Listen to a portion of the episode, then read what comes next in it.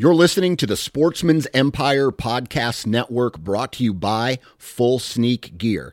Check out their entire lineup at fullsneakgear.com. Also, be sure to check out our entire stable of podcasts at sportsmansempire.com. New from Moultrie Mobile, the Feed Hub offers first of its kind cellular connection and control for nearly any spin cast feeder on the market. When used with the Moultrie Mobile app, you can monitor feed and battery levels, run feeders on demand, receive alerts when feeders are clogged, and remotely adjust feeding times. The Feed Hub is ideal for anyone who maintains feeders. Remove the guesswork and save time by planning feeder maintenance before you drive to your hunting property. For more information, visit moultriemobile.com.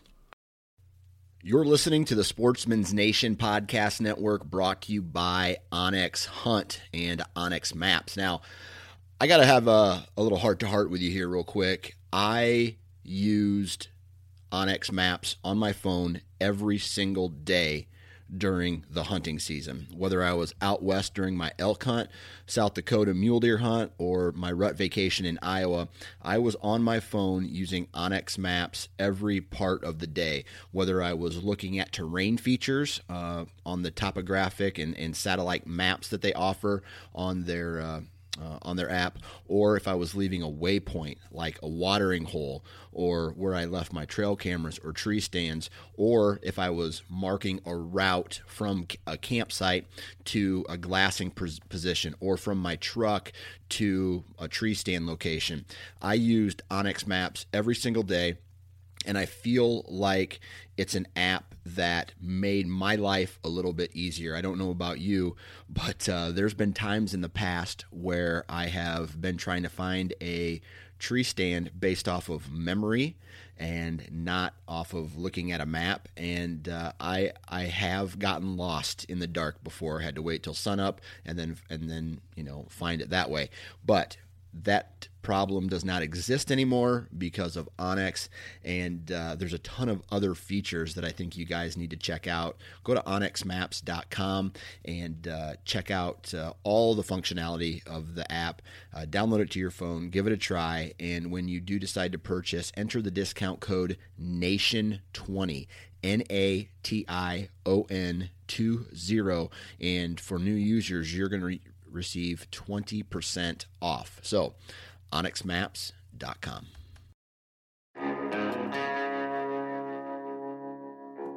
My name is Clay Newcomb, and I'm the host of the Bear Hunting Magazine podcast. I'll also be your host into the world of hunting the icon of North American wilderness, the bear. We'll talk about tactics, gear, conservation, but we'll also bring you into some of the wildest country on the planet chasing bear.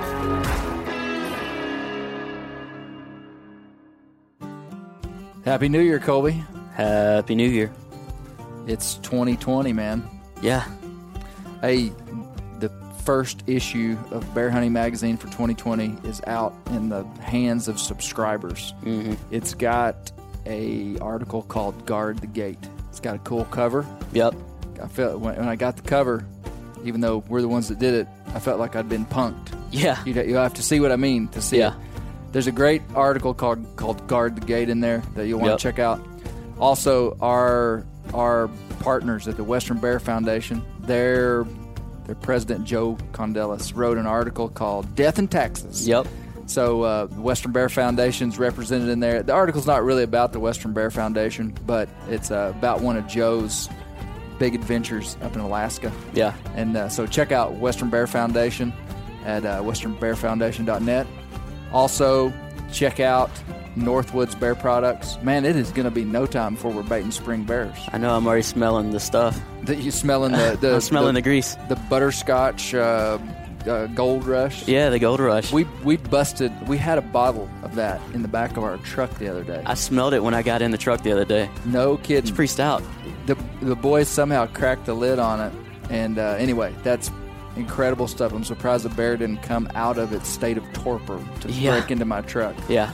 But uh, check out Northwoods Bear Products for a full line of commercial scents. And I always say it, but my go-to stuff is the Northwoods Gold Rush for our additive. Yeah. If you're baiting bears, it just makes sense. Yeah. Lastly, DU Hunting Supply, W Hunting Supply. I just got two of their alpha. Well, it's a, it, it connects to an alpha collar, but they're mini TT15 collars for my squirrel dogs. Yep. and those guys are are world renowned for their customer service. So check out our good friends over at W Hunting Supply. Yep. And uh, hey, let's get to this podcast with Mo Shepherd. Mo is a true, true Ozark mountain man, one of the best hunters that I know, and we're gonna have a good conversation with him. Yep. Happy Mo's New the Year. man. Happy New Year. I said he was a veteran podcaster. Look at that. You can't even get that on right. Well, there's something right when I stick it up there. There you go. We'll just put it down like that. There we All go. right, Mo Shepherd, veteran podcaster. Did you know, Mo, that uh, that I assign out the podcast that we did? It was last December. Last December, me and you did a podcast on spot and stalk bear hunting in the uh, in the eastern deciduous forest. We were talking about hunting in the Ozarks and in the Ouachitas. I get asked that question probably more than anything. People people will private message me on Instagram or Facebook or Want something. know about that? And they'll, well, well, that what they'll say is they'll say, "Hey, do you have any tips for public land bear hunting in this area?" And and rather than writing them a novel, I send them the link to that podcast. Let them listen to the podcast. And I said, me and Mo Shepherd talked about it for two hours. Close to it, I think. uh, we really did, and we spilled our guts. We told we told them everything we knew, which which was a fair bit of information. But uh, so, Colby, did you learn anything from that podcast? I'm you sure I didn't listen did. to it, did you? I haven't. Oh, I listened to all of them from no, uh, from back. That was I know that's not true. I listened to all those. uh, no, uh, I haven't listened to some of the recent ones other than putting them together. yeah, But yeah, uh, it's from a different perspective now. yeah, yeah, because before it was like you've captured a lot of this from osmosis. Yeah, yeah. just from like hearing like me talk to people on the phone when you're sitting over there Yeah. or from videos we watch or from articles when I'm talking out loud like mumbling to myself in the Yeah. office. So Colby's probably like a Yeah, he catches a lot of overdrift. from You know, what he yeah, says. overdrift. Yeah. you know, it, it would sound like I know what I'm doing and baiting bears with some of these calls. hey, he's pretty good on the phone. People call in and and ask a question. You know, or, or a lot of times people subscribe or renew or something online or, or over the phone, and they'll talk to Colby and they'll be like, "Man, I this and this and this," and Colby just tells them how it is. Man, he's like, "Man, you need to." Here's your those- problem. Here's your problem. so As long as people think you know what you're doing, you've always got it made. that's exactly right. That's exactly right. Mo, what is okay? Here's a question for you. First of all, let me let me say for those of you that didn't hear the last podcast, Mo Shepherd is one of the best hunters that I know. Uh, in, especially as a local hunter, I introduced my buddy last podcast, Scott Brown. Uh, he was on last podcast, and I said that Scott and Andy are some of the best they're as good a local hunters as there are. And the way I described it was if you lived in Virginia, or if you lived in Kentucky, if you lived in Colorado, there's there's people that just know how to hunt. You know, maybe they've not traveled and hunted and whatnot, but they know how to get it done in their region. their and they're- they're woodsmen area. and they're they they're they're accomplished in all types of hunting for their region. And I describe Scott and Annie Brown as being as good as, as anybody. And I would describe you the exact same way, Mo. I mean, for a, for for what for where you hunt, you, you what you've done is pretty incredible. And so that's why I have a ton of respect for you as a hunter. So here's my question. so we've also on the last couple of podcasts been talking a lot about uh, kind of the direction of modern hunting. I've heard some of that. So. Yeah, and it's it's been interesting. Um, what what is your level of outdoor media intake? Like, do you watch the hunting channel? Do you buy DVDs? That's something we used to do. Big. I mean, I did. I've got a rack full of DVDs from the early 2000s through about probably even just five years ago. Do you listen to podcasts? And I'm not feeding you, wanting you to say you listen to my Yeah. podcast, but what's your what's your level of outdoor media intake? Not a whole lot. I listened to uh, and watched some stuff on elk hunting when I got interested in going elk hunting Right, out west. right. But as far as the hunting around here, I don't listen to a whole lot, don't watch a whole lot. Most of it is just from experience and talking to other people and how they do or don't do. And Well, well that's what I thought you were going to say. You are uh, you're 50, 59. 59. Okay, okay. In my mind, you're still 50 years old. That, when I first met you, I think you were 50. Um, a lot of people these days are pretty heavily influenced by outdoor media, you know, and, and that shapes the way that we view hunting. If you grew up watching big deer being killed in Iowa on television over food plots, and then you, you know, that influenced the way that you thought. And then, you know, the last 15 years has been a big emphasis on you know growing deer and managing properties and different things and that can infiltrate people partly what i'm interested in is people that are less influenced by that and i would say that you're that Yeah, i mean you're influenced by it uh, your family homesteaded out here in the mountains Yeah. in a real rugged part of the ozarks in rough times. And back Yeah. during the depression years and all that. So Yeah. that's when my Well, mom and even- dad both grew up. So well but i mean i'm talking like Yeah, the shepherd family yeah, from, from, way the back 1820s. So Yeah, was and and and I still kind of view you as a just a kind of a primitive kind of a primitive type hunter. Not that you are shooting you do shoot traditional archery. yes, a lot, a lot of, a lot of my, even my, some of my friends, but even some of my relatives told me that I was born about hundred years too late. yeah. yeah. Well, no, so what do you think of the direction of modern hunting, Mo? I mean, just in short, we spent the whole two hours in the last podcast talking about it. uh, in short, uh, a lot of people, because I think people run such a busy life and style and stuff, they don't take the time that it takes to learn the woods, especially out in vast regions of the woods, like in the mountains in the Ouachitas or in the Ozark Mountains, and to really do good, in my opinion, whether you're bear hunting or deer hunting or anything in them, you have to spend time studying the terrain, studying the wildlife trails, uh, just places that deer like to travel, where they don't like to travel, where they like to sleep or bed, and Yeah. places they don't. Those places deer and stuff don't like to go. Yeah. And you can hunt all day and find sign in there and stuff, but if it's a place they don't travel in daytime, you're wasting your time. Yeah. Yeah. Uh, you'll find lots of sign that deer never travel there in the daytime. Yeah. And, uh, Yeah. a lot of times you have to hunt those areas that go to those areas or in between those areas where you find all that sign. And that's where I've had a lot of my success over the years, killing nice deer and even bears out in the Ozark Mountains, is finding those places. So, Yeah.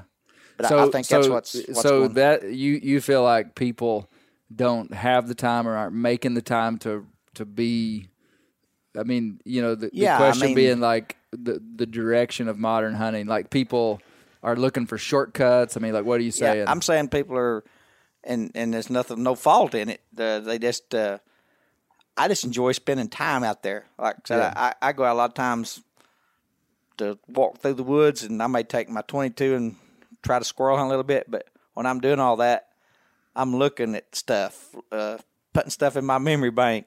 yeah. You know, this looks good, this looks bad. This might be a place I want to come check later and see if there's some big deer tracks coming around this trail around through here on the side of this mountain or something other. You know, if I see it in there scrolling, just stuff like that. And that's where, and like I said, people just don't have time to do that or don't take the time because they're so busy schedule with their kids and and especially the younger generation now. You know, there's a lot of good hunters out there. They're young hunters. But I'm just saying, a lot of the younger generation have so much on their plates, they just don't spend the time out there to learn them. And it's it's tough hunting in the mountains. That's why you see so many people now hunting on leases and stuff, which Yeah. is nothing wrong with that. Right. But Yeah. Yeah, th- I think the time we brought that up in one of the last podcasts was that time is different than it used to be, even though obviously it's not. Time, Yeah. time is time. We're humans. We're bound by time. But like people, with the advent of, of the technology and the efficiency of life, it's like people just don't have the free time that they used to, and that's that's that's something we all struggle with. You struggle with it. I mean, Oh, you know, yeah. you wish Yeah. you had more time out in the woods. Yeah. I do too.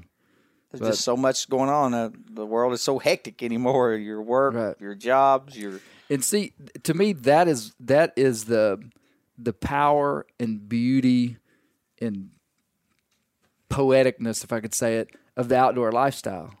Is that that we have chosen, we've made a decision that we're going to value time in the outdoors, and I think that really influences our life more than we realize. Like we grew up in Arkansas, we we grew up this way. We really don't know any different. And what I have seen since I've you know, kind of stepped onto the national hunting scene and been able to do some traveling and stuff is that the lifestyle that you and I live, which is pretty fairly similar, we live pretty close. We're is is pretty unique. I mean, and, and I and I just feel like there's there's value inside of taking that time, becoming a woodsman, learning the craft. That's a phrase that my uncle Mike Schultz actually on the last podcast used to describe the kind of hunting that we were describing was it's not just a it's not a sport it's not an event it's not a thing we do but it's a craft. If it's done if it's done right. And you know the the idea of craft means that it's more than just it's it's deeper than just going and doing something. That there's knowledge behind it. There's philosophy behind it. There's dedication and discipline and skill and all that stuff. And sometimes you know you don't always think about those things but it's Yeah. important It's It important. is. It is because it's the, the like you said the the that type of outdoor lifestyle is is uh, it takes you gotta you gotta make yourself do things that you don't normally where a lot of people don't have time to do and stuff to to to be successful at it and, and enjoy it too. So Yeah. that's the main thing is enjoying it. So Yeah, yeah. Well, hey, there's a couple of things that I wanted to talk to you today about. Um, I want to hear a bear story. Number one, that's the, that was one of the main reasons I wanted you to come in. It's been a long time since I've heard the bear story. yeah, I tell that story fairly often, and, and I need to get tuned up to make sure my details are right. Yeah. I told that story to. um I told that story yesterday. We went coon hunting yesterday. We're we're in the heart, Colby, of uh, Coon Palooza 2020. I've been tracking it on Instagram. Yeah, yeah, yeah. the kids have been out of school, and so we've been coon hunting every night. And um I, I, I took a, a a a new guy that I just met coon hunting. He he he he had been coon hunting before, but it had been years. And uh, for some reason, we got to talking about bears and danger in bears. And I told him that there's only two people that I personally know that I would say were straight up attacked by a bear. And th- this is a good. I'm going to tell the first story, and then you're going to tell the second one because Okay. you were you were one of those people. okay, To, and, and I may be able to draw back in my memory bank and, and find somebody else, but you were one of them. And I told your whole story last night. Well, let me tell you a story. And I'm not going to use the guy's name. And it's been years since I've heard this. It's been probably eight years since I heard this story. But it was down in the Ouachitas. Okay. And uh, this is a real good hunter down in the Ouachitas that I know fairly well. A little, little bit older than me. He was hunting on national forest, walked in before daylight with his climbing stand on his back, got in a saddle, climbed up a pine tree pretty high. I, if I remember, he was like 25 foot up in a pine tree. Uh, got daylight, and he looks well. Okay, so he- when he was coming into this saddle, he he walked up the mountain in a real specific way so as to not so that the deer and game coming through that saddle wouldn't cross his path. Right. Yeah. would leave a scent, bad scent. That's right. So it wasn't like he just walked down the main trail coming to this saddle. He walked up kind of a peculiar way. Well, he gets daylight sometime after daylight and he looks down and he sees a bear. And that bear has his nose to the ground and is trailing him, trailing him up the mountain step for step where he's come. This is in Arkansas. And uh, you know, that wasn't that unusual. And he was not interested in the least in shooting a bear. So he just sees the bear and is just watching it. The bear trails right up to the base of his tree, smells up the tree, looks up, locks eyes with him, and absolutely comes up the tree. comes up the tree. And he's way up in the tree, and you know, he's a pretty good, real good woodsman. Actually, I mean, I, I don't know, I don't think he was that afraid at that point. He he hollers at the bear, you know, just like, "Hey, get down!" and moves around, and that turns the bear, and the bear goes back to the ground.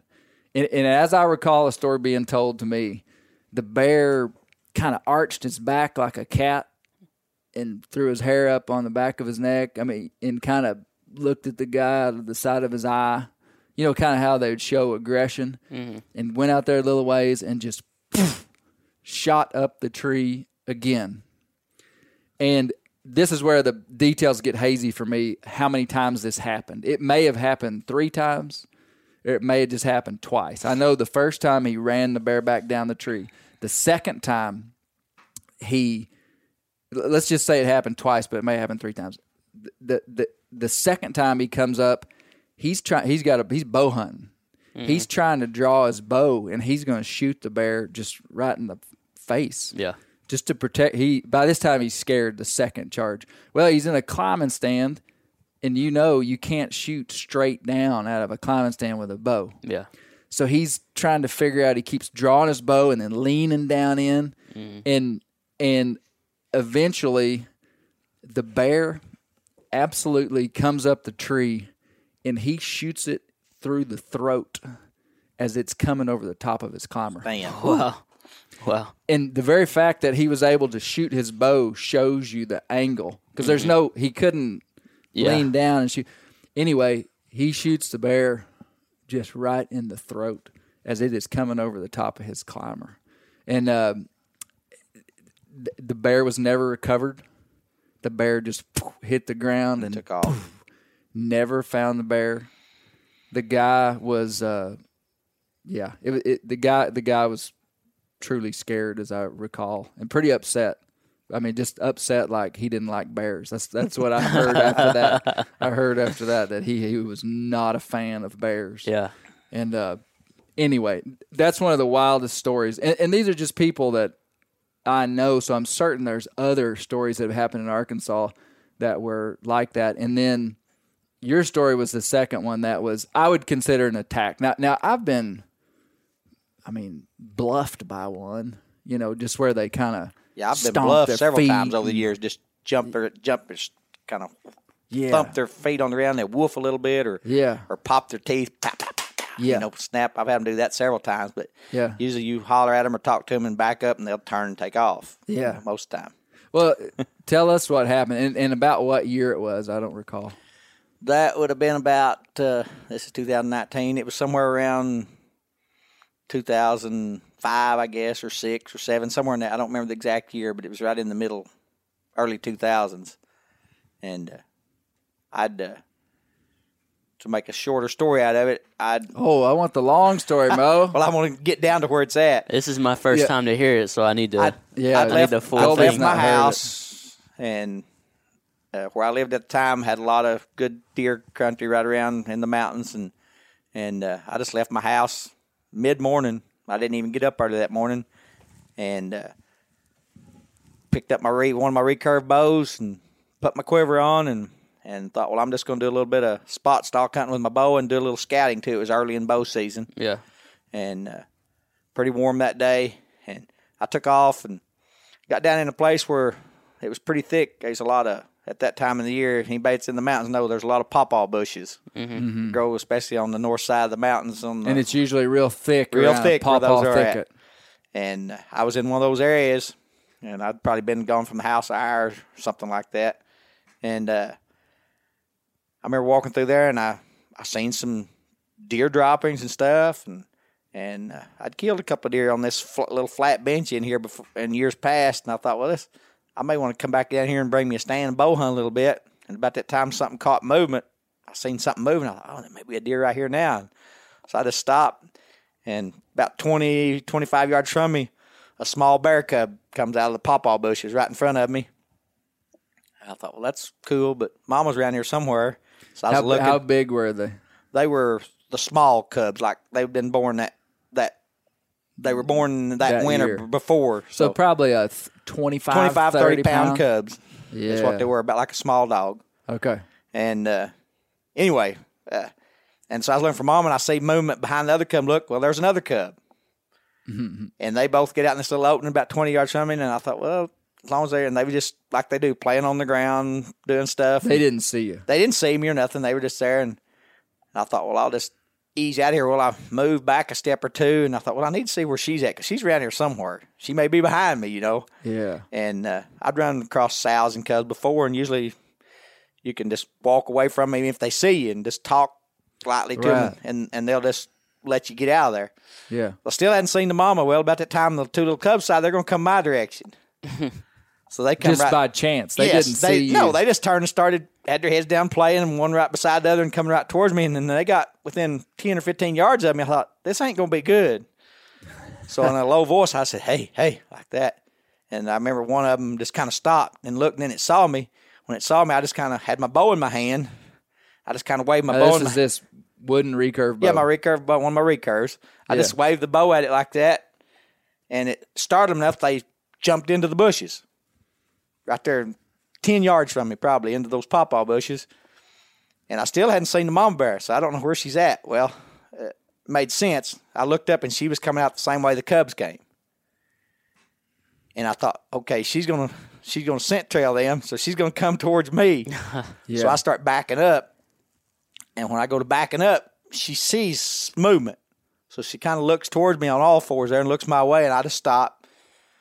And then I don't remember exactly what happened then, but I know I thought, well, I need to get on out here. So I don't remember if I said something to her or I just started backing up. But when I did, I didn't know it. And one of those cubs wasn't 10 foot from me. It had climbed up a pawpaw bush and was there looking at me. That'll be darn. And when I backed up that time, it uh, did that little ball like they do. Uh, You know what I'm talking about? Mm. Yeah, they kinda- just make- yeah, yeah, yeah. That was pretty good. and and do that. And when it done that, boy, her head jerked up. And I remember saying stuff like, "Hey, hey, Mama Bear, I'm not bothering. I'm not bothering. I'm gonna get out of here." I just started backing up, and every time I'd take a step, that little cub would. and finally, it she Mm. could see me, and I thought, well, I got to do something different because I could see she was getting in that mode. She was standing there 20, 25 yards from me. I still just had my bow in my hand. You could you could see her body posture. Body change. posture change. It was more puffed kinda- up. Yeah, just kind of drawn up. Yeah. So I so I thought, well, I need to do something a little louder. I saw, I, so I hollered at her. Then I said, "Hey, bear, get out of here! You know, I'm getting out of here." And I started backing up. Well, I don't remember if the cub said something or what, but I know within two seconds, she made one loud, just kind of like that. And hmm. before I could bat an eye, she was on me. I mean, just hmm. like four big leaps, and she was right at me. And I don't remember when I done it, but I stuck my bow between me and her, and she went to biting at my bow hmm. and popping her teeth, and I was a hollering just as loud as I could holler and backing mm-hmm. up the whole time, and mm-hmm. she just kept coming forward, coming forward. I remember a couple of times she snapped at me, mm. and once I think she even kind of swatted her paw toward me, but she didn't hit me or anything. She just, I don't know, she might have been just hitting leaves. Right. Right. I've seen them do that before, yeah. and uh, and then she made a lunge at me, and I think she was going to try to knock me down in, and when she did, I was, I guess I was ready. I don't even remember that I'd done it, other than I remember doing it after I done it. When she lunged at me, I jerked my leg up and I kicked her right in the face with my boot. and she jumped back then, and me hmm. hollering this whole time, you know, just hollering real loud, you know, get out of here, get out of here, get out of here. And I just kept backing up and backing up, and she kept coming towards me, and me So hollering at she kept coming after you. Yes. Made contact with After her. I hit her in the face, she still come at me, and I went hollering real loud then. And I remember she come up her close again. I gouged her with the end of my recurve bow, right in the face, two or three times, hollering at her. And I guess I finally got far enough away from those cubs that she realized I wasn't going to bother them then, so she just stopped. And I just kept backing up, hollering, backing up, and hollering, backing up and hollering. And uh, she, I think she come towards me a few steps again, and I hollered real loud again. And she stopped, and I just kept backing. I never stopped. I just kept backing up Yeah. and and uh, when when I got I guess far enough away from her, she didn't feel endangered. I was going to bother her cubs. She turned and went into the pawpaw bushes where the cubs was, and I could see them. And she sniffed around them and kind of reared up and swatted that one on that bush, and it come down. And then she started walking off with them. I just kept backing up and got plumb out of sight of them. I probably backed up for 100 yards because I didn't want to turn my back because I didn't know she might come running back or whatever. Yeah. When I felt safe, then I was out of breath and really, really nervous. And I sat down, and that's the first time I realized it. I sat down, and sometime during that whole episode, I'd pulled an arrow out of my quiver. I carry a quiver on my side, Okay. and I'd, I'd pulled an arrow out of my quiver and had it gripped in my hand. And I guess in case she'd got me it like down, a- I was like- going to use it for a weapon. I guess I didn't even Yeah. remember doing that, but Yeah. but that was the that was the whole episode of it. It was pretty scary. Yeah. Golly. I mean, How even big, today, how that big was- do you think she was? She was probably a 150, 175 pound mama bear. Yeah. About normal female Yeah, bear for these yeah, mountains out here. Yeah. And, uh, but about Wow. 175 pounds too big. Oh heck yeah. yeah. But, but That, that's a really, you know, you hear the stereotype of people saying that a sow bear with cubs is real dangerous. I have never. Let me think about that. I don't. Eh, All the sow bears that I've ever messed with, and, and most of them would have been around baits, have been super lackadaisical with their cubs. Yeah. so, I, so I say that to say that is a rare experience. yeah, well, I've run across them several times before that out in the mountains and, and stuff. And, and, uh, in fact, two or three years before that, I had one do like your story you was telling. I had one to smell my scent trail that had two cubs with her. Mm. Smelled it right to the tree. I went up, and she rode up on the tree, and I hollered at her, and she kind of woofed at me a little bit, and then dropped down, and I was hollering at her pretty loud. I was in a climber stand, Oh, man. in in that kind of that same area, but not really close to where this happened to me. Yeah. And that was a couple years before that. And uh, she uh, she went off then and went up to her cubs, and they went on around the mountain. Huh. But you know, I, uh, she done what you said that guy did. I, I watched her. I was watching them. I thought that's pretty neat watching these bears. Yeah. You know, little cubs, and they were bigger though. They were like uh, year and a half old cubs. You know, they were probably 75, 80 pounds, something Mm. Yeah. like that Yearling. and yearling cubs. And uh, but when she hit my scent trail, where I walked came in, right to you. and don't care what anybody says about rubber boots, anything. I had rubber boots and used scent away, and she picked my scent up just like that with them where Yeah. I wore them rubber boots in and climbed that Just tree, and she come you. right to the tree I was in.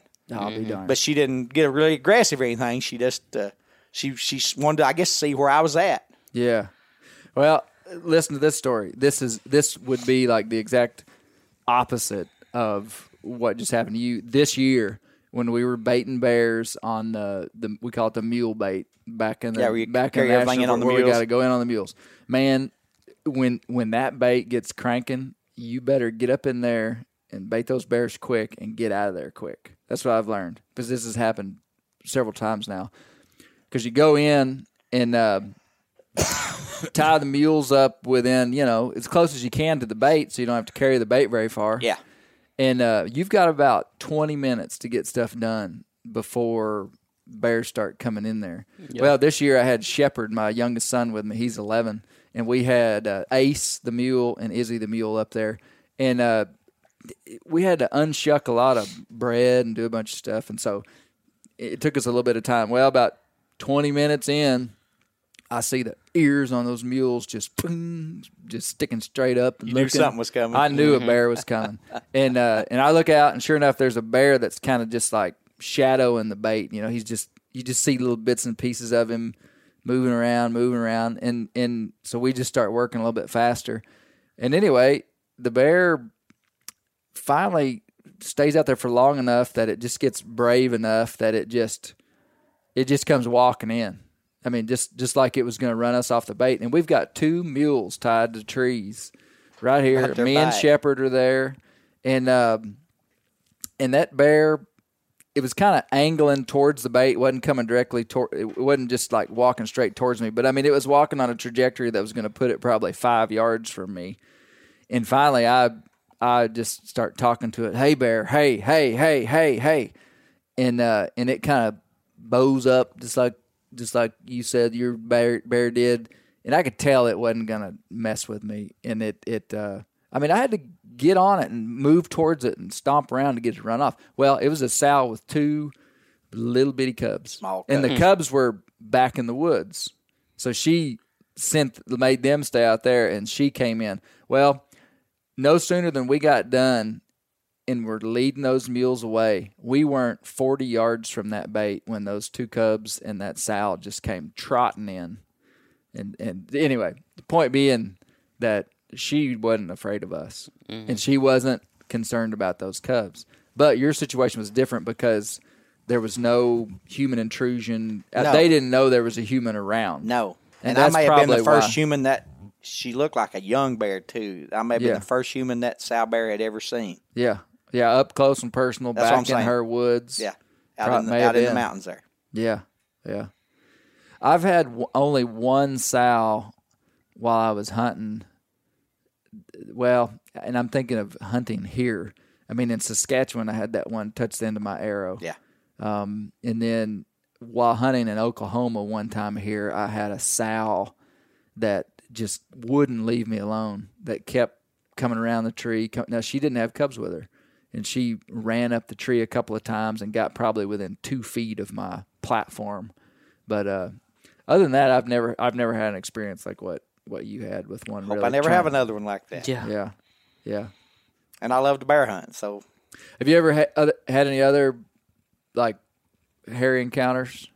well, this year I, one got pretty close to me. I think I told you about it earlier in the muzzleloader season. Yeah, On the day I was spot stalk hunting that early muzzleloader. yeah, yeah. What happened? I can't remember. Well, I you you spot and stalk bear hunt to see a bear. Hopefully, in a year's hunting, I saw right. three that one day.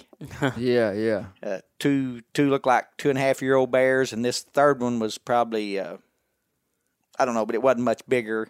Uh, it might even been these these bears' mama a year ago before, you know. Yeah. But she was it, this one was a ways from them. Didn't wasn't none of them big bears, but the last one, when I saw it, it wasn't twenty five yards from me. First tried seeing got pretty close, but they went on about their way. They never smelt me or anything. When this one smelt me, I think that's what it did because it kind of half came up on its hind feet and do like they do. It was, you know how they suck that area and Uh-huh. through their nose trying to smell. And when it did, then finally it dropped down and then just stared right at me and just started towards me. Hmm. And I done made up my mind I wasn't going to kill the bear because I told myself when I went that morning, unless I see a bear that's 300 pounds or so, I'm not going to take it. yeah. And then I about changed my mind. I thought, bear, you keep coming. This 175 pound bear, I may take you. Yeah, yeah, but uh, it got within probably 30 feet of me yeah. and uh, but on its all fours. And when it got that close, I thought, well, I'm gonna I'm gonna holler at it. And if it don't leave here, then I'm I'm gonna take it because I had my muzzleloader up and ready. And and I hollered at it, and it kind of half reared up and woofed at me a couple times and dropped down and kept looking over its shoulder and then it meandered off back through the woods. But I don't know if it's a male or female. It looked more Yeah. like a female because it didn't have a just the way you know their demeanor is. Their heads are more slender looking to me. They are anyway. The females and Yeah. but that was a that was a close experience and but it, it didn't ever scare me because it never did seem aggressive but i think it was just wanting to make sure that i was there or something i don't know Yeah. Let me tell you two something that's happened to me two different times um, while on the ground with bears, not over bait. Two of the bears that I've killed in national forest with a recurve in the last three or four years, both of them did the same thing. The bear that I killed over the water that one year, it, it's on videos. Mm-hmm. People can watch it. That bear came into that water, and I was knelt on the ground, you know, eight yards away, and it didn't have a care. It didn't see me at all until it like kind of popped into the opening that that water was in, and it never looked. It never just made straight eye contact with me, but it saw something in its peripheral vision that it didn't like. And that bear slightly changed directions and jumped into the water over a sapling about as big around as your ring finger. But pushed that sapling over. And it was showing aggression. That's what that was That's all was about. doing. Bears, when they're showing aggression, a lot of times they'll walk over saplings or shake trees or stomp. And so this bear kind of made a quick movement and it splashed the water and and stepped over that sapling. Never looked at me. And I on the comments on that, uh, a couple of people made comments of. Uh, I can't remember what it was, but th- they didn't interpret that. But I mean, there, to me, there's no question the bear was showing aggression to whatever I was, and it didn't know. That's number one. Number two, this year, the bear that I killed on the ground. Um, you know, we're always so concerned about scent, and you've got to be. But the bear that I killed this year smelled me 100%, but not until he was so close it was too late. If he'd have smelled me 100 yards away, I would have never, never seen saw him. the bear. So the bear came in and he was there was kind of a crosswind, you know. And the bear I see the bear 40 yards behind me. I'm on the ground and the bear's coming to me and there's kind of a crosswind and I, I, I know once he gets to this certain point he's gonna cross my wind. Well, I'm up and around and waiting for him and ready, just watching him. I need him to come into my wind. Well, when he hits my wind, he immediately sees me and wins me at the same time and he tenses up and he he makes a quick he makes a quick uh, people can't see what I just did. I just kind of stomped Mm-hmm. The forward a ground like bit. a like a gorilla stomping the ground. It was nuanced though. Like if you didn't know it, you would have just thought he just took a quick step. Yeah. But he was he was trying to spook me and then he he kind of eyed me and kind of catwalked just a little bit and he didn't just take off sprinting but he changed his direction. And by now he's only 13 yards and kind of quartering away so it's actually perfect and i was able to shoot him. But both those bears knew i was there and and showed some aggression. You know they well the first bear didn't smell me on the pond. Second bear smelled me and saw me and didn't just bust off running Yeah. but it's it's it's a nuanced deal because, like we said, if it had been hundred yards away, I'd have never saw that bear. He'd have just turned and left. You know, you know, I've seen a lot of bears through the years, whether I've been turkey hunting, deer hunting, just scouting, whatever, and hunting them too. And uh, and I've seen numerous bears. I say numerous that I can remember right offhand, five or six different bears that I've got close to or they've got close to me. And one was during turkey season about three years ago. And when it when it crossed my scent path, it came towards me a ways.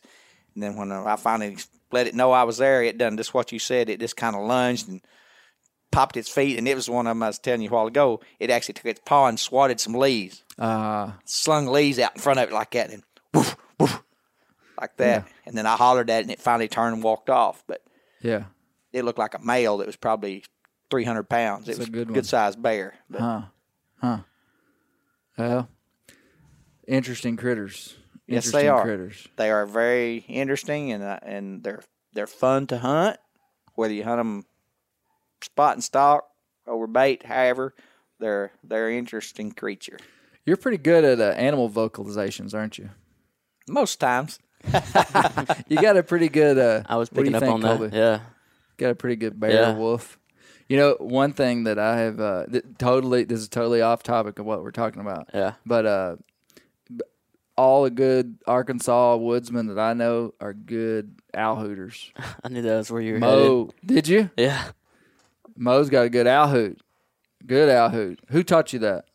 I taught myself that. Did you? Yes, I did. Who who? You had to have heard somebody do it with their mouth. I mean, did your dad call with his mouth? No, my dad didn't turkey hunt, Yeah. but I did. Uh, my brother-in-law that I first ever turkey hunted with, he's passed away now, but we hunted quite a bit when I was young, when I was just a teenager. That's where who I started turkey hunting with, and uh, uh, he hooted with his voice, but it sounded totally different from mine did. But I kind of watched him a little bit, seen how he huffed air and stuff, and Was he a uh, pretty good turkey hunter? he was a good turkey hunter. Yeah. and uh, and like I said, he's the first one I ever took that ever took me turkey hunting because my dad didn't turkey hunt. He took me turkey hunting when I was about fifteen, which Yeah. would have been back in '75 when there wasn't very many turkeys out in the mountains. Uh huh. But uh, that's that's what got me interested. And then when I was probably in my early twenties, 21, 22, I tried a little bit, but it sounded like like you're choking a donkey or something. Other, it didn't sound very good. Choking a donkey. but seriously, it, it, and and I got to where I'd be driving to work or whatever because I didn't want to do it out in the woods while I was hunting. Yeah. I would try it while I was Yeah. driving, Yeah. or by myself somewhere, you know, where nobody could hear me. Uh huh. And one day I done something, and boom, Just came all of out. a sudden. It came out and sounded that sounded like that might be a good owl hoot. So I went to doing it then, and then got it vocalized in, and and I've been doing it ever since. Can you uh could you describe how you do it? I, I want I want to hear you do it. You you got a, you got the trill. I, I don't know if it's called that. Do you know what I'm talking about, Colby? I don't. So so a barred out. So what what turkey hunters and it and it's become in. I feel like the barred owl is like the the animal of the south or the bird the Yes, bird of the south. Like everybody owl hoots. Like Dad and I owl hooted to communicate back when we were hunting. You know, owl hoot if you do this. Owl we hoot used to you do that when, uh, like, uh, they've several times I've done it, done it turkey hunting, like of an evening. Uh, me and like me and my, one of my nephews hunt together. I've got a couple of friends I turkey hunt with. We'll hoot at each other so we know where the other person's at because we Yeah. know what each other's hoot sounds like. Yeah. Yeah, yeah. Well, so a barred owl has a. It's got a series of calls. There, there's one full call that mm-hmm. has like six or eight notes, Eight notes, eight notes, and then they'll do a half call where it's just like four notes. four notes. But when they really get serious, they'll do a, a trill. I I don't know if mm-hmm. that's the right word, but like a I call it a. I, I call it a kind of a. Yeah, Laugh. it- yeah, almost a laugh at the end of it or something. And then they Yeah. have an actual loud laugh. I call it. That, yes. When they when two of them get. Have you ever heard and them I've that, learned, Colby? I don't know if I've ever Not done that I for can you, but I've learned to do that. Have you ever heard me do that? I no, but I've I've tried it myself. Uh, well, let's hear your owl. Let's hear your owl. Well, you said describe how. how Well, okay, yeah, yeah, yeah. Because you're right. Th- There's a you you you pitch the you pitch the noise to the roof of your mouth. Yeah, and, and kinda it's got to come and it's got to come out of your vocals down like up just in the upper part of your chest. And where I get it started, I have to get an airlock in my throat. Okay. And I, what I do is I swallow air for about three gulps, and then I break loose and I can get the perfect owl hoot out of it. Really? Yeah. Okay. So you want me to do one? Yeah, I do. Is this too close? It's probably okay. Maybe maybe pull it out. Just pull it. little There you to go, the there you side so go. you're not Yeah, yeah, yeah. into it. Yeah. Okay. Yeah. And I'll let you leave me, be able to hear the sw- me swallowing there to get ready for it. Yeah.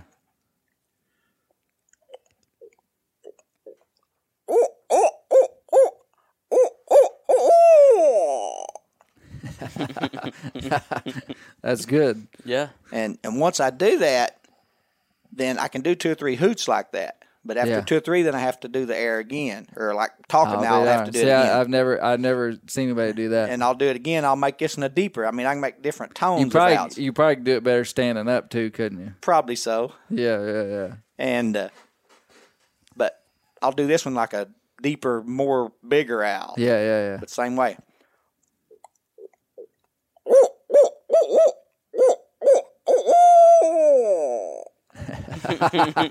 That's good. It's the global That's premiere. good. The, the global premiere of the Yeah. of the the And do you Mo want to hear, Shepherd do you wanna barred hear the Owl. laugh? Yeah. Oh, this is this is this is Mo Shepherd in rare form right now. I'm here. excited.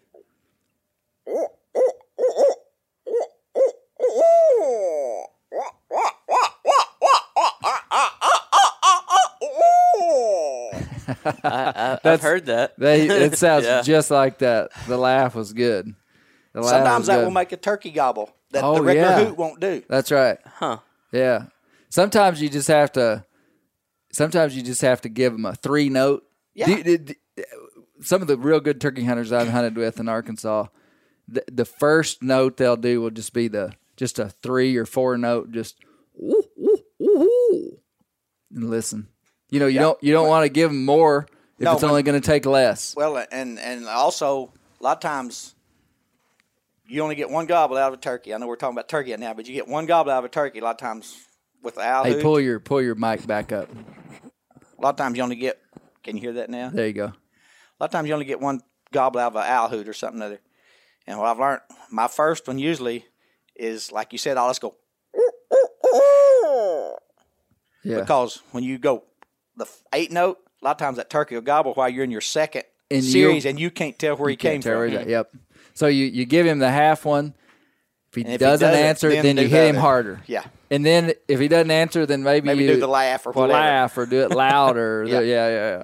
No, um, this is highly relevant to bear hunting because listen, if you're going to be a bear hunter, Yeah. you got to be a woodsman. Yeah. And if you're going to be a woodsman, you gotta, you gotta. I mean, the reason Mo's a good hunter is because he's a good turkey hunter. He's a good deer hunter. He's a good bear hunter. He's a good squirrel hunter. I mean, he, you're out in the woods. I'm out in the That- That's the thing, and that's what it takes. I mean, that's the places that I've been successful bear hunting in national forest. I've been successful because I know that country real good. Because I deer hunt, turkey hunt, bear hunt there. You know, you you you really Makes do a have difference. You It really makes do have difference. to know the woods. and and a lot of people a lot of people I've took hunting with me whether it's turkey hunting or I probably take more people turkey hunting because I'm a I'm a pretty much loner when it comes to deer hunting, especially if I'm spot and stalk hunting. I want Yeah. I don't want nobody else around. Yeah. I, I usually do it by myself, but like in turkey season, I may be walking somebody turkey hunting, and when we'll get to the spot to take a rest, and I'll say, "Hey, did you notice that those old rubs there? Or did you notice that? Or did you notice there was an old scrape or, or a licking branch that was broke down?" Ninety percent of the people that go turkey hunting with you don't even see that stuff. Yeah. Yeah. Yeah. you That's that's when you learn a lot of stuff. It's when you're hunting something else, you learn a lot about the other wildlife that's out there if you're paying attention to the terrain and everything. So, Yeah. Yeah. Well, hey, tell me about uh, tell me about the deer that you killed this year. Um, we uh, just kind of give me a. You killed a deer in national forest Mm-hmm. in Arkansas. What you what what what would you call the style of hunting? I don't want to put words in your mouth. I think I know what you're going to say. some some people call call that style of hunting steel hunting. Uh, my dad, he hunted that way quite a bit. He called it slip hunting. okay, that's what I call it. uh, anyway, but but a lot of people call it steel hunting, but uh, it's just where you you see an area, you know an area you're wanting to hunt.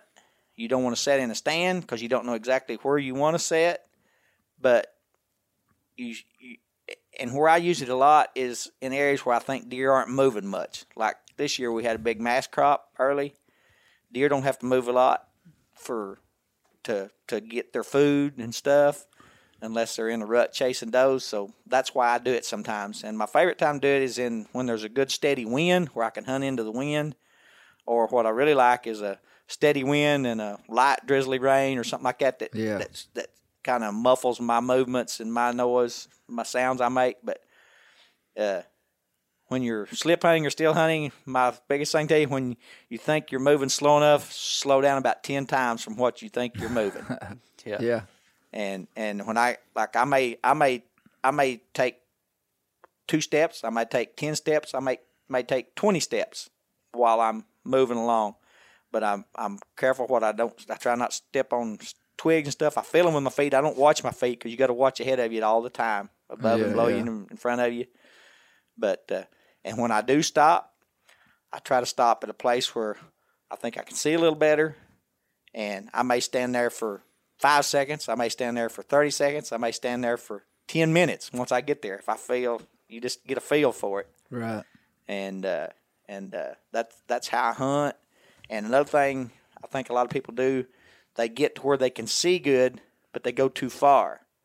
Mm-hmm. Like if you're hunting on a ridge or on a bench and you get to a place where there's a little draw or a little holler makes up and you can see the other side of it, don't get that far. Get when you get to where you can just barely see where you need to see. I see. That's when you want to stop and you want to really concentrate and look everything over before you go any farther.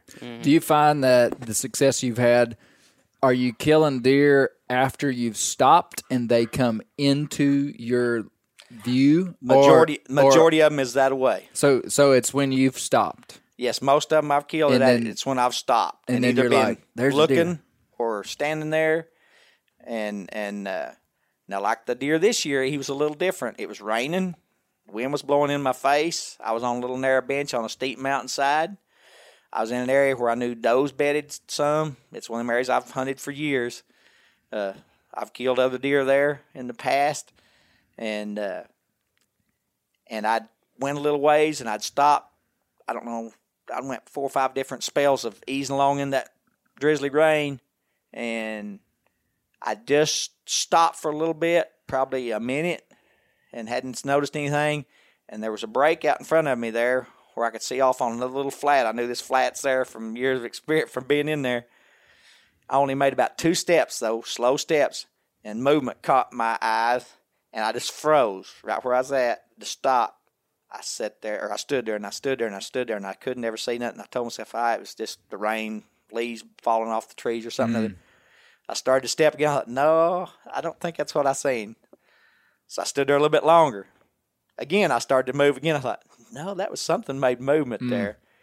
And then about that time, it moved again, and the first thing I seen was that ten or eleven inch tine on the top of that deer's head turning. He'd stood up out of his bed. That's what I'd first seen Oh, I'll be darned. and he was trying to figure out he'd either seen me or heard me or something because he was looking, he was turning his head looking towards you, and that's what I seen. Then was the movement, Ah, and uh, and when I saw that tine, I didn't know if he had two more to go with it, or four more, or six more. But I knew with that long a time, he was probably a really nice deer. Yeah.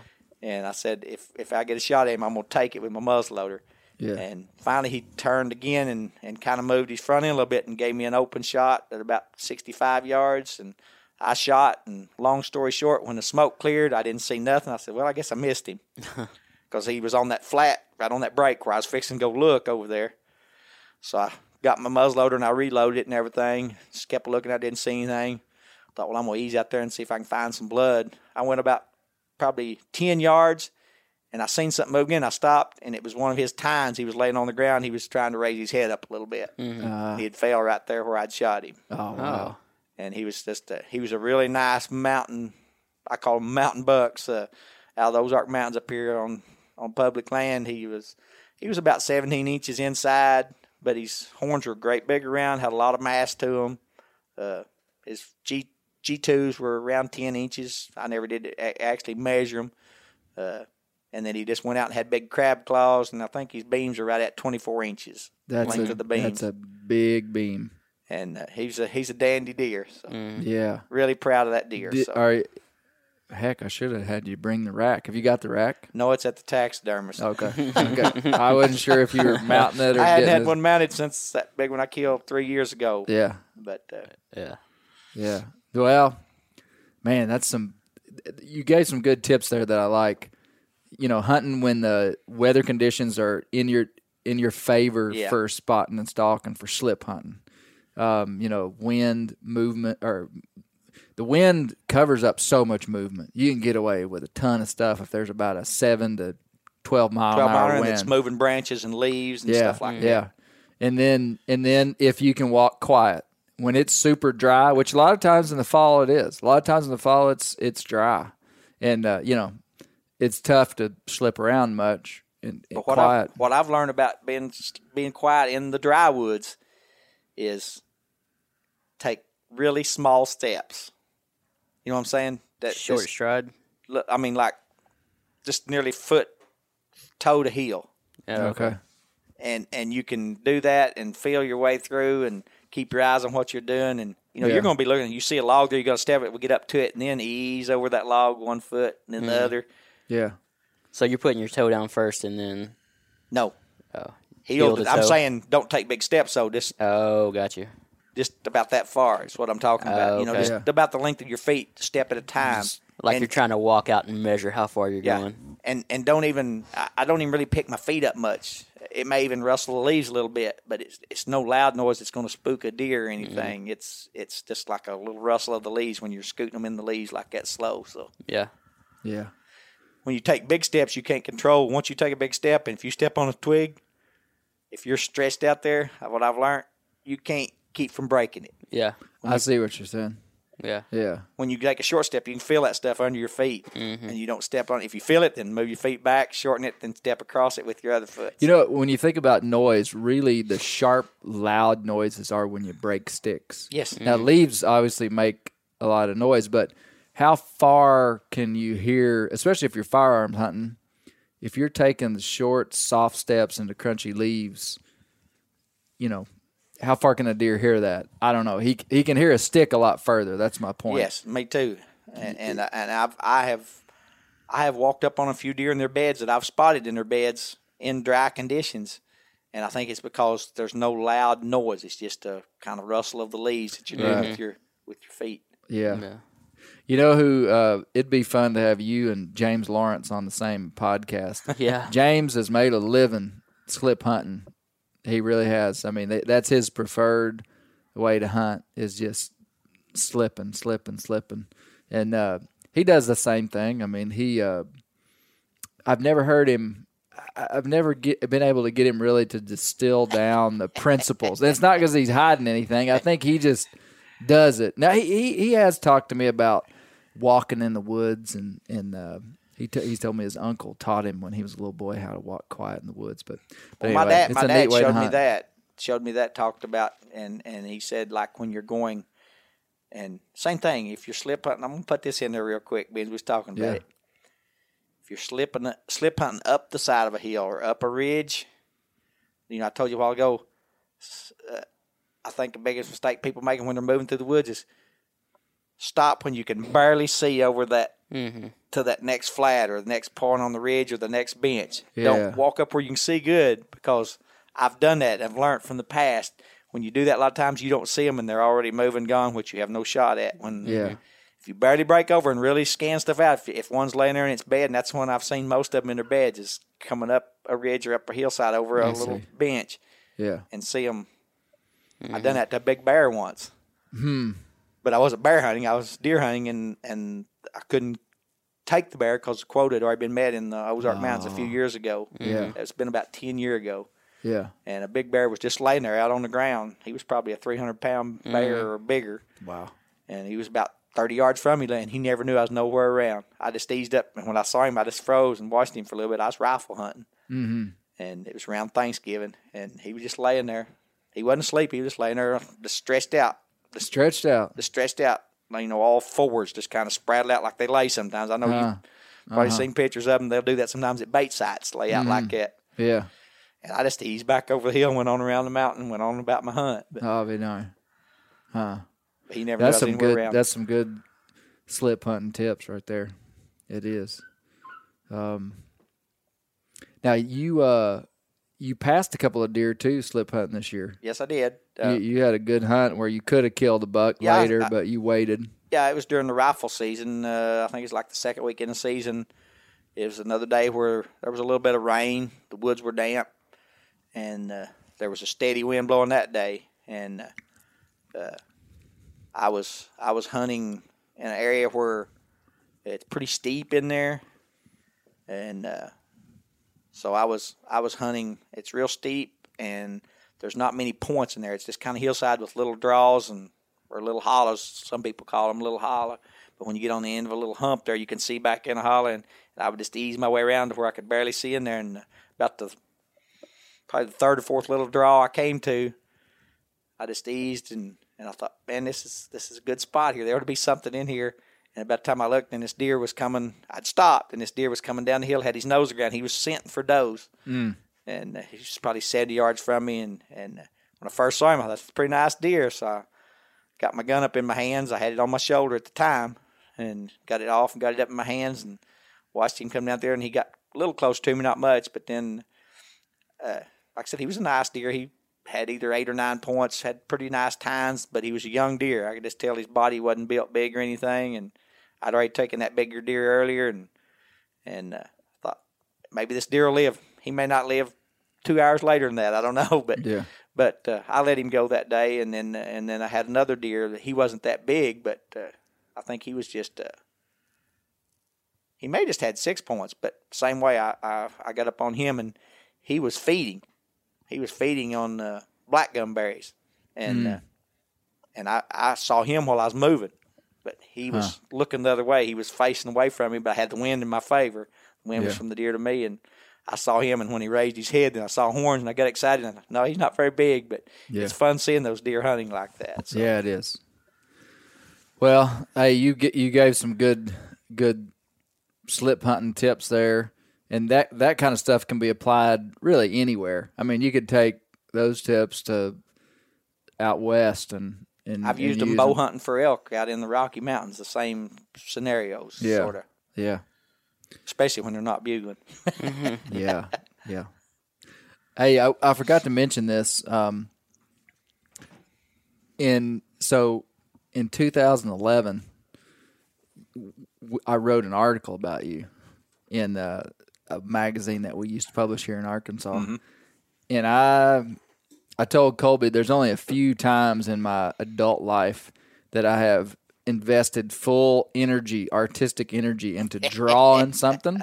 I, I, I, I, as a kid, I drew a lot. I mean, I was an artist, you know. You And thought you were. I thought I was, yeah, exactly.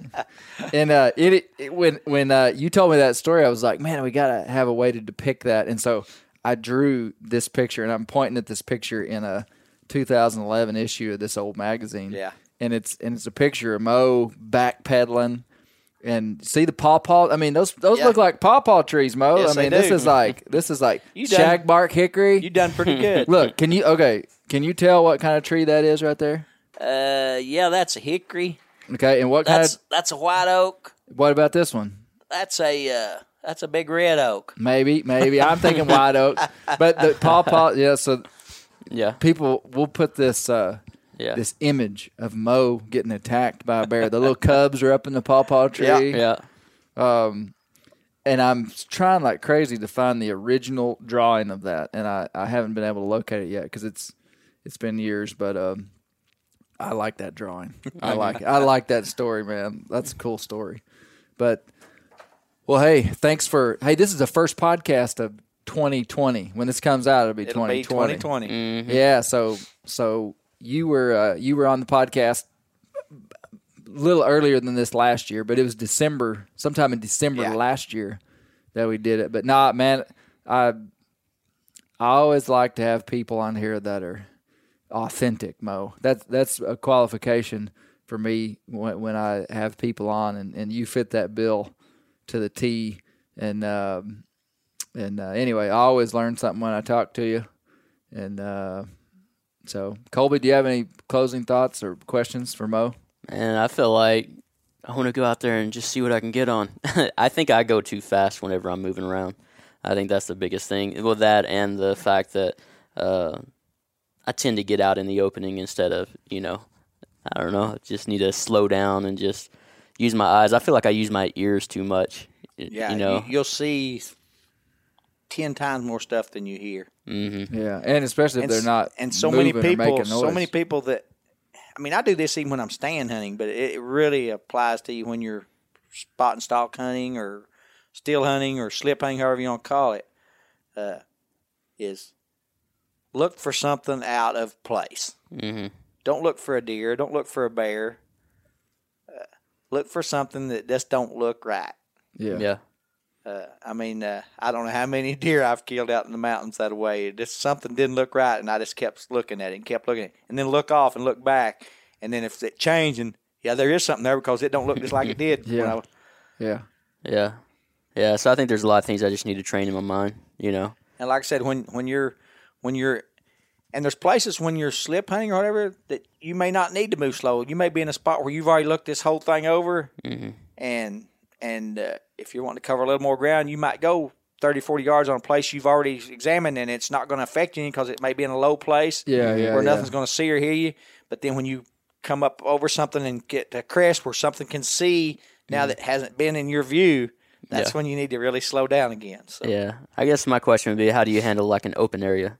You know, like because whenever you're talking, it's almost like in my mind, it's like when you're coming up on like some opening or something where you can see. Mm-hmm. Do you cross that opening?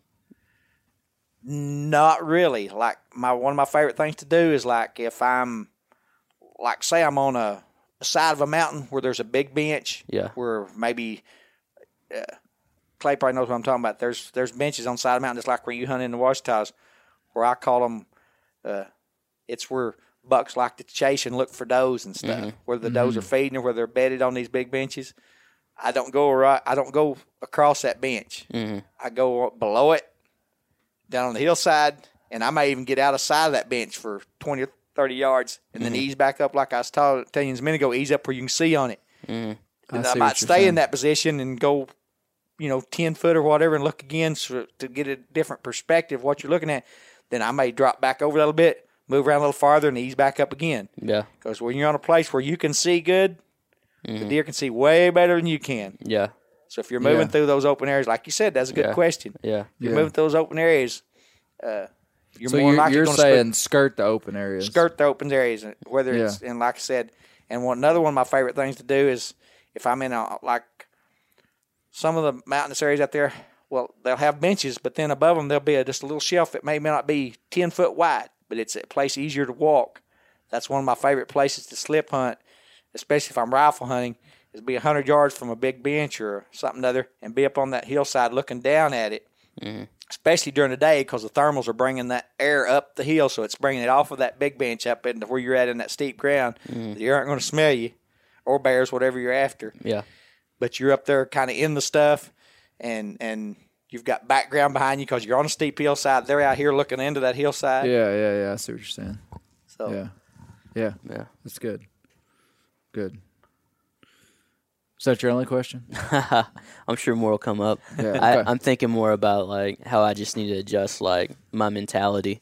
I mean, because Yeah. it's it's almost like there's a, a process to it, and there's probably more that if I'm like looking into inside of of those tactics and things, it's probably there's probably other things that while I'm doing those things that I'll learn just from Yeah. like being intentional. well, I, of I learn there. something every time I go out into the woods. Yeah, eh, You do. If you're if you're really intent on Paying attention. paying attention, you learn something every time you're out there. yeah. Whether it's about the game you're hunting or another type of game that you may be hunting another part of the year, but you can learn stuff just by paying attention. yeah. All right. Well, thanks, Mo. Appreciate it. I enjoyed it. Happy New Year, man. Y'all too. yeah. Yep. Happy New Year. Keep the wild places wild because that's where the bears live.